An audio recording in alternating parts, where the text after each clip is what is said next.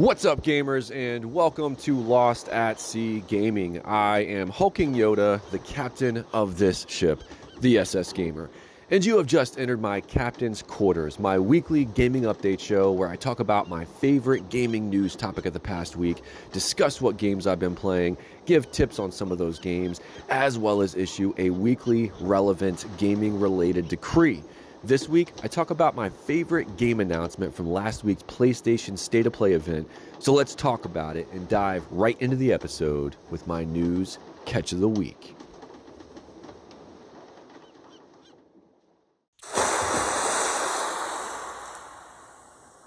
Gamers, this past week was the latest PlayStation State of Play event, and it was all about third party games coming to PlayStation consoles.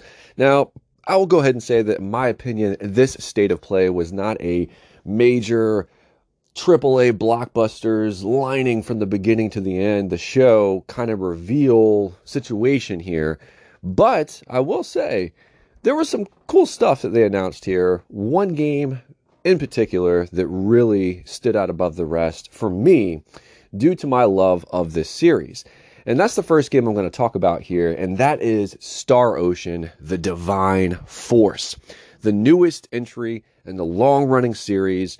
And I got to tell you, I am absolutely stoked to get my hands on a DualSense controller and play this game. Now, I love this series. I first was introduced to it to give you a little tiny little backstory here. Little hulking Yoda from back in the day. I'm graduating school. It's probably uh, the summer, beginning of the summer of my, in between my ninth and 10th grade years.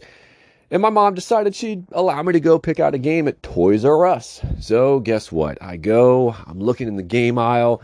Those of you who are old enough to remember Toys R Us and the way that at one point in time they had their games where you could purchase them, they had these little tickets and sleeves that had pictures of the game covers and the back of the game cover boxes. And bottom line, as you go through, you look at them, you decide what you want, you grab a ticket, you take it up front, they give you the game. Well, I'm sitting there and I'm going through the different game selection, and lo and behold, something stood out to me. It was a game called Star Ocean The Second Story. And guys, I had just that past Christmas gotten Final Fantasy VII, and for the first time, fully understood what JRPG and really RPG meant and what it could mean. And I was obsessed with Final Fantasy VII, and I wanted something like that to play throughout the summer when I had all that free time to myself. So I jumped at Star Ocean, the second story. And guys, I loved it. I absolutely loved it. And over the years since then, I haven't been as faithful to the series as I would have preferred to have been, but I did jump on The Last Hope when it came out on 360. I did have Integrity and Faithlessness when it came out on PS4. But to really dig into these games, this is what I want to do with the Divine Force. So the trailer that we saw, it showed off some gameplay footage that was captured on PS5, and guys, it looked great. Visually, the different planets that we're going to travel to, they look fantastic and extremely unique from one another. And if you never played Star Ocean, think of it as a science fiction slash fantasy role playing game. It's third person, it's traveling the galaxy in a ship doing different things on planets that are very reminiscent of old school fantasy, medieval style RPG settings, mixed in with the fantastical sci fi, futuristic kind of looks as well. So it's that perfect mesh of two of my favorite genres in any medium. So, as far as the planets, you know, we got one moment we're looking at this massive, epic looking city. Then you're transitioning to this massive open world area that looks to be full of vegetation and mountains and enemies to fight. It also looks pretty insane in this game how you're going to get around these large planetary areas.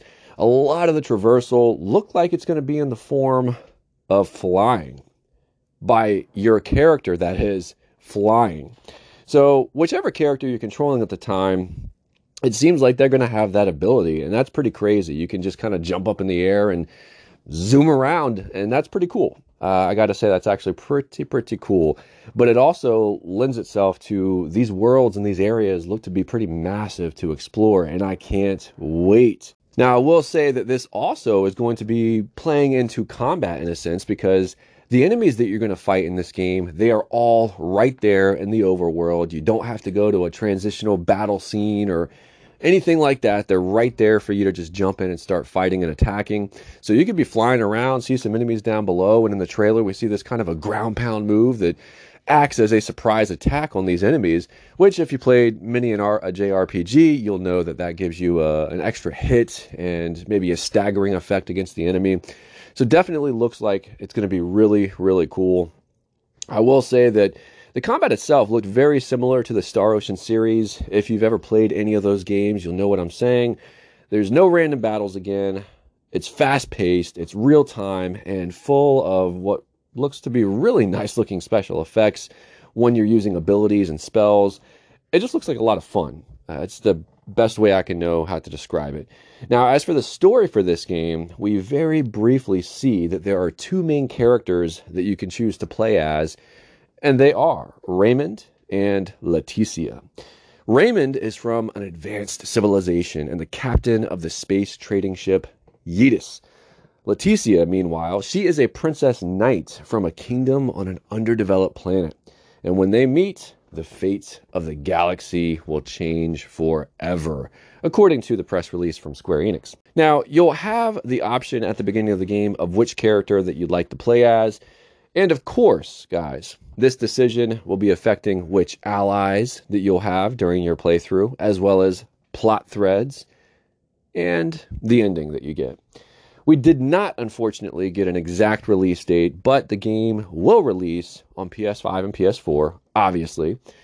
But even though it was at a PlayStation State of Play event and we haven't seen the Integrity and Faithlessness title come to the Series X, uh, we will be seeing this title uh, release on all Xbox consoles and Steam. And guys, I can't wait. Now, the second title that they discussed at the PlayStation State of Play event that really caught my eye, raised both my eyebrows actually, it's a game called Little Devil Inside. And I hadn't really looked into this game or heard too much detail about it until I looked more into it after seeing it announced at this event.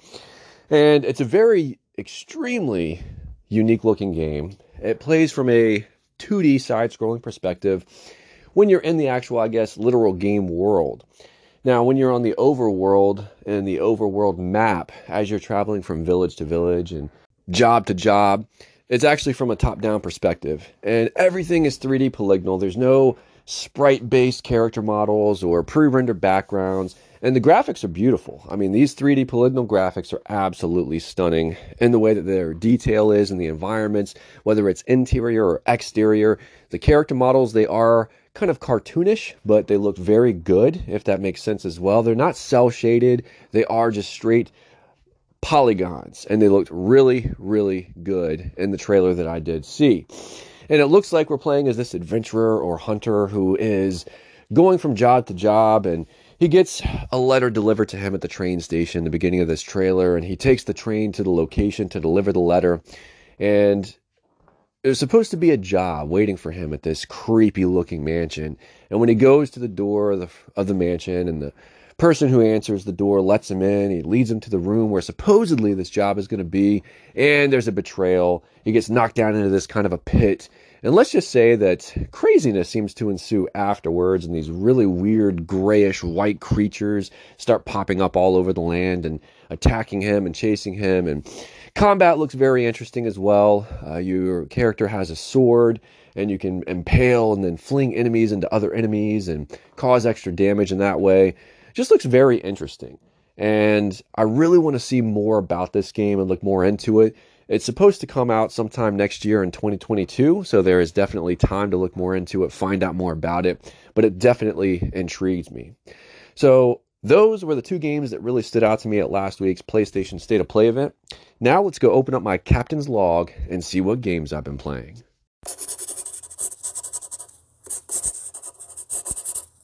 Gamers, as I sit here and open up my captain's log and look at the games that I played this past week, the first game I want to throw out there to you guys is House of Ashes, the next Dark Pictures anthology title, the third one so far in the series, and apparently the third of four in season one, as they did just recently announce, Supermassive Games, the developer that is, that the next title in the series, The Devil in Me, is going to be the season finale of season one.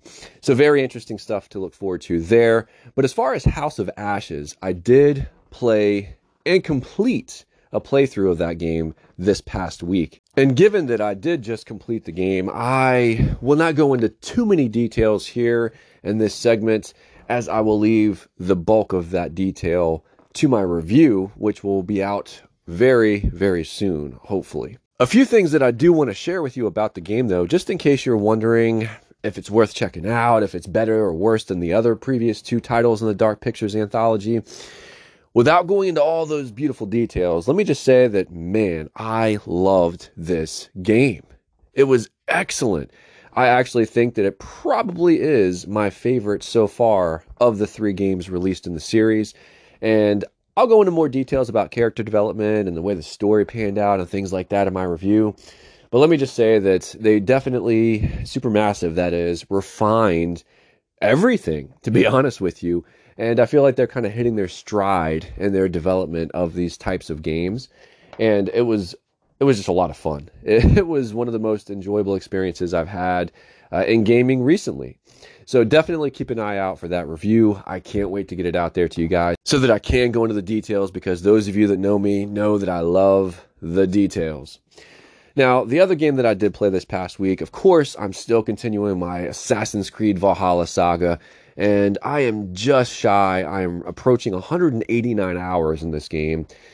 And it's amazing to me and a testament to how good the game is, in my opinion, that I'm still enjoying it and still this invested in the game almost a year later. It is now eight days away from the release of this episode since this game released a year ago, and I'm still as into it as I am. So I obviously was at the very end. If you've been following the show, you'll know I was at the very end of the story arc in the region of Sussex. So, what I was able to do in this past week was complete that story arc. And man, there was a lot of really good stuff that happened in the main core plot thread and the overall plot of the story arc carrying the entire game. Wow, is all I will say. I can't wait to see what other secrets happen to unfold and be unlocked as I continue and make my way towards the end of this game, which is very exciting for me. 71% complete is where the stat screen on the Xbox shows that I'm at. So I'm, I'm in the end game now, and that's a beautiful, beautiful feeling. But my most favorite game that I played this past week, it was hands down the three hours or so that I was able to invest in The Legend of Zelda Skyward Sword HD on my brand new Nintendo Switch OLED. Gamers, I absolutely love the Zelda series. I've been a lifelong fan, and it has been since Twilight Princess on the Wii that I've actually played a real major entry in the Zelda series. I still had not played Breath of the Wild. Obviously, I didn't have a Switch until just a couple of weeks ago. So, for me to finally get my hands on a full fledged Zelda, especially one that I missed all those years ago, I was super stoked to get into this game. And I got to tell you, I have not been disappointed. The character models, graphically, we'll talk about that real quick. I just want to say are absolutely beautiful and stunning in this game. And they, the colors are so bright and vibrant and pop beautifully on the Switch OLED screen, as well as on the TV. The biggest thing I noticed though was the contrast and the quality of graphics between the character models and the environments. Now, look, I get it. This game was developed for the Wii U a couple generations ago. I get that. But and don't get me wrong, I want to clarify the environment graphics, they're not bad, but they do contrast with the character models as well as just kind of stand out for being they almost have that paintbrush smudged look that I've talked about before in certain reviews of other games that have this kind of issue when it comes to environmental graphics and the details that are kind of lacking there. But I got to tell you, the attempt at detail is definitely here and it's still beautiful in its own way, if that makes sense. And I've only been in one area so far in that three hours. That three hours has been a wonderful time exploring the village of Skyloft. I would essentially say this is the prologue of the game. And Skyloft is where Link and Zelda and all these other different people who reside there call home. And I love the way that the village has this kind of a, a, lore and history built into it, and the fact that it seems very isolated from the entirety of the rest of existence below it. because Skyloft, as its name would suggest, is settled above the clouds. So, according to the people who live here and the way that they've been raised and almost the religion that they've come to believe and confide in, you can't go below the clouds. It's unwritten what's below the clouds. And I am just really intrigued by what is below those clouds. My assumption would obviously be Hyrule. I don't know the details of this story, obviously. I haven't played it. Didn't want to spoil anything for myself all those years ago, so didn't read into it since its release initially on the Wii U. But I cannot wait to get down there. I am at the point where I'm pretty much that's the next thing I have to do is take a dive and take a, a leap of faith, so to speak, to kind of quote an Assassin's Creed uh, line here and go below the clouds. But I love what they've done. The relationship between Zelda and Link in this game already has been just excellent. And the Loftwing, the creature of the Loftwing, is just really awesome. And I immediately fell in love with. And the developers at Nintendo do a great job of just kind of making you feel almost immediately, again, the attachment to this creature. Each person has their own individual Loftwing, and it's this giant bird-like creature that you can fly around. And there's this really cool uh, race that you have to do at the beginning of the game, and ah, just, just it controls excellently. It's a lot of fun. There's just so much cool stuff going on here. Uh, I love the way that they introduced combat into the game with the sparring room and just the way the teacher was coaching you on how to use the different motion controls. Which motion controls, I want to put that put that out there. Again, the game was originally developed for the Wii U, which was real big, obviously, on motion control. And you got to think when Link is swinging a sword or is, you know, the camera you're trying to move around, you can move and tilt the switch in handheld mode to move that camera, uh, as well as use the analog stick in this game for his attacks with his sword. But you can just kind of tell the animations as well as the way the feel of the attacks are. It was initially it was built for motion controls. It doesn't take away from the game. I've gotten used to it and I'm good with it at this point, but it definitely it stands out to me and it's very interesting to take note of that. So, bottom line is 3 hours in, clearly it's the very beginning of this game. Haven't even scratched the surface of the surface of this game. I just can't wait to continue playing it. Absolutely loved it. So that's what I've been up to this past week in my captain's log. Now, let's go see what my highlight of the week was.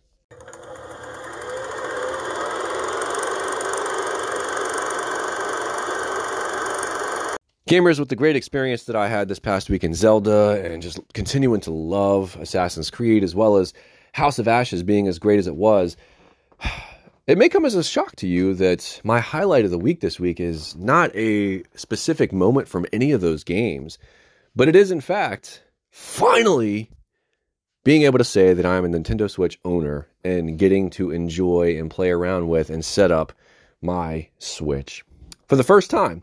It was amazing. I have not had a Nintendo Switch as long as the console's been around. Didn't get an original one, didn't get the Switch Lite, and finally, when they announced the Switch OLED, I said, you know what? It is time. I am getting this. And I won't go into too many details here in this segment in the episode because I really do want to do a dedicated episode to my first week or so of experience with the console, just like I did when I first got the Series X as well as the PS5. You guys can check those episodes out if you'd like. Uh, they're definitely available right here on Anchor, any platform that you're listening on. But man, I just I got to put it out there that I absolutely loved my experience setting up my profile and finding out that guys, Nintendo Online is only 20 bucks for the whole year. It's like, wow, this is this is not bad at all. I'm used to paying 60 bucks a year for uh, you know, Xbox Live or PlayStation Network or whatever it may be. So, 20 bucks and you know the Nintendo 64 expansion pack for online games for a handful of them anyways just started.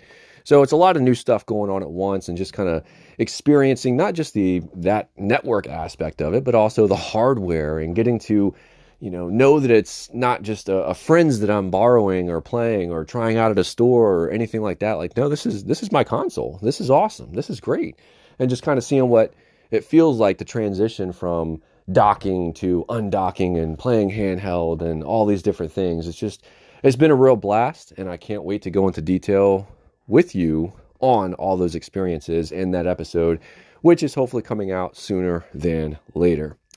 But that was my highlight of the week. Now let's check out some buried treasure gaming tips that I have for you in House of Ashes. Gamers, when it comes to quick time events and time decisions as far as who's going to live or die in Supermassive's games, the Dark Pictures Anthology, Until Dawn, any of them, it can be kind of brutal with the limited timing you have to make that quick decision.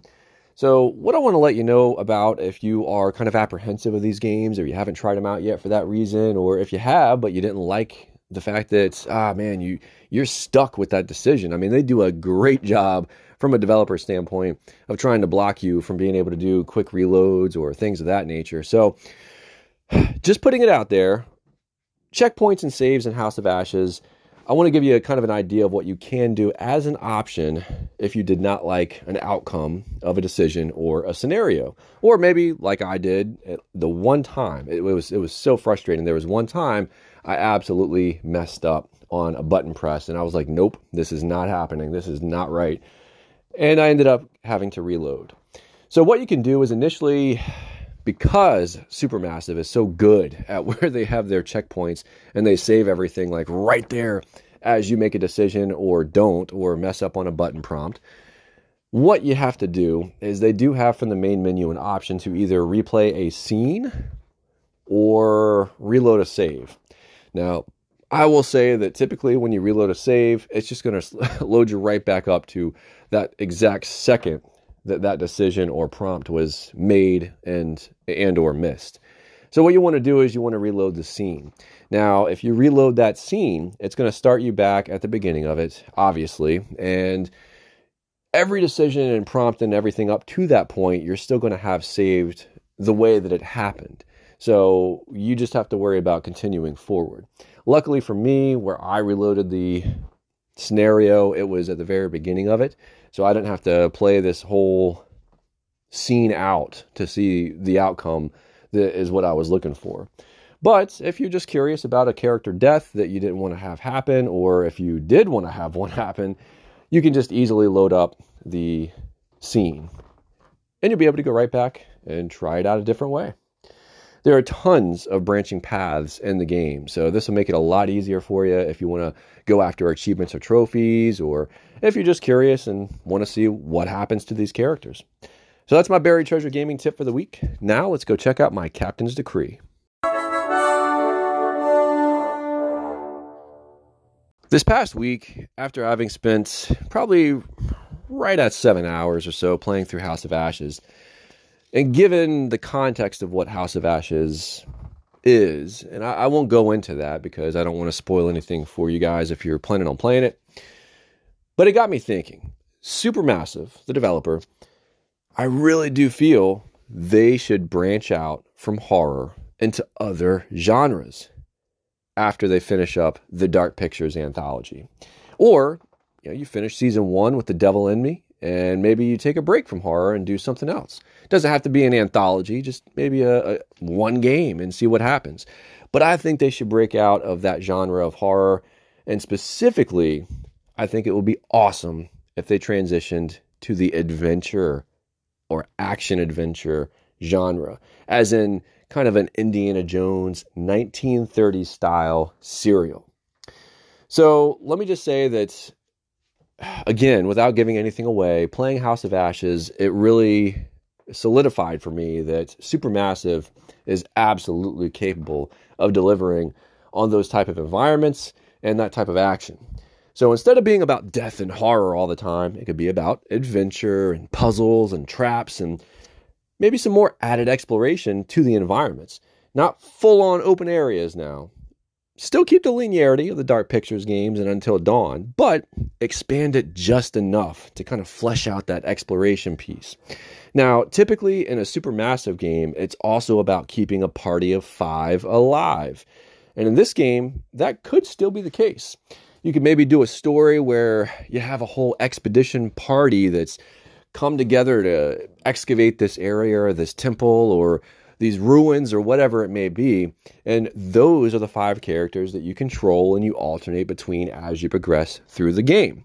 Now, you can have them split up at different points or uh, have moments where they stay together, obviously, but Whatever ruins or areas that you're exploring, they're going to, of course, be armed with booby traps, which causes death to these characters. So you still have that added tension the whole time you're playing of losing one of these characters and trying to get to the end without anybody dying. Because you're going to have those booby traps. You're going to have traversal deaths, like missing a jump over a chasm, or the rope that you're climbing on snaps and you fall and plunge to your death getting the solution to a temple puzzle wrong and there being some kind of poison trap or a spike or something like that. All these kinds of things I think would lend themselves perfectly to the gameplay style that Supermassive puts on hand every single entry that they put out. So for me, I think it will be a lot of fun and also a fresh take and setting for this style of gameplay and really give Supermassive a break from the horror genre.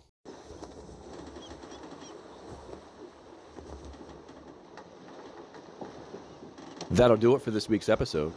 I hope you've enjoyed your time aboard the SS Gamer. You can join its crew by searching for Hulking Yoda on Xbox, PlayStation, and Nintendo networks. Reach out to me via email at lostatseagaming365 at gmail.com, as well as find me on social media on Instagram at Lost at Sea and on Twitter at Lost at Sea, G A M I N, the number one. Thank you for listening, and until the sea says otherwise, we'll keep sailing.